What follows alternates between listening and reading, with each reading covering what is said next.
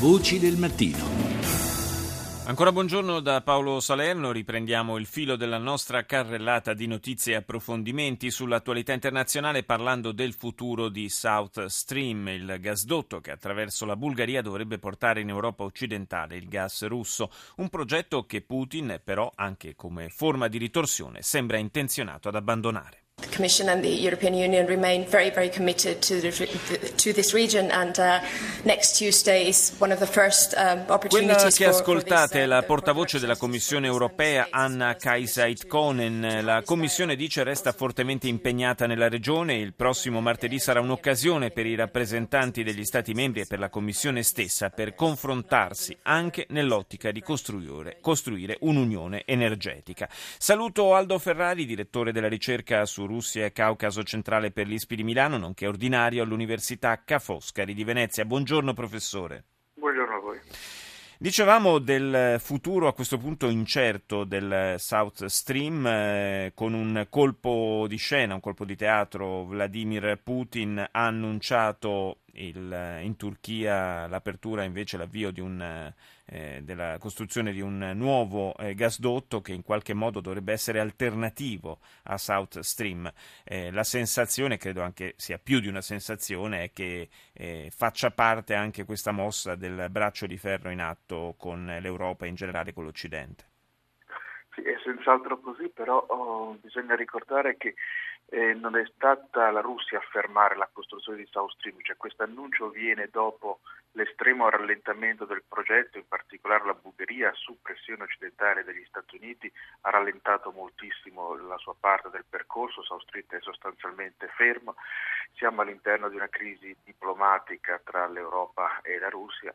In questo momento Putin prendendo atto che, eh, del fatto che quasi certamente South Stream sarebbe stato fermato e bloccato ufficialmente dalla Commissione europea ha fatto questo coup de théâtre annunciando diciamo, un'alternativa turca dopo aver già creato un'alternativa cinese. Certo, eh, molto importante, quella certo. assolutamente di, di, grandissimo rilievo. Ma qual è il, la motivazione di questo rallentamento? Qual è il vantaggio per l'Europa di rallentare la costruzione di South Stream al, a rischio addirittura di, di, di vedere cancellato il progetto?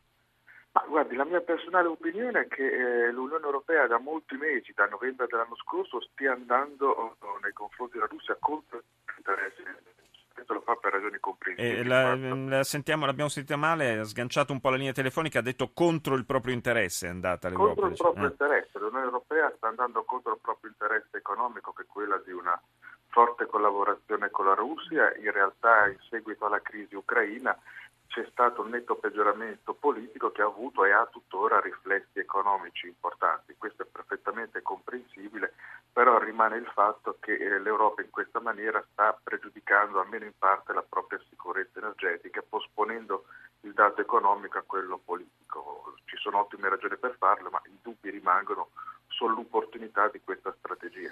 Una strategia che quindi diciamo, crea danni ad ambo le parti, c'è, ci sono le sanzioni economiche da una parte, c'è questa vicenda legata al gasdotto e per la Russia c'è anche la forte svalutazione del rublo e il, il problema del greggio che vede calare le sue quotazioni e questo rappresenta un danno ulteriore che si va a sommare a tutti gli altri per Mosca senz'altro la Russia si trova in una situazione economica molto difficile e non è soltanto una questione congiunturale per l'abbassamento dei prezzi del petrolio, ma si tratta proprio del fatto che la Russia da troppi anni dipende quasi esclusivamente dall'esportazione di gas e petrolio. Questo per un paese delle ambizioni e delle potenzialità della Russia è inammissibile. Insomma, la Russia al di là del gas e del petrolio deve, dovrebbe diventare anche un paese produttore di eh, manufatti avanzati, tecnologia, cosa che non sta facendo assolutamente per precisa volontà eh, della sua dirigenza, tra l'altro. Mi sembra che questo sia il problema principale della Russia,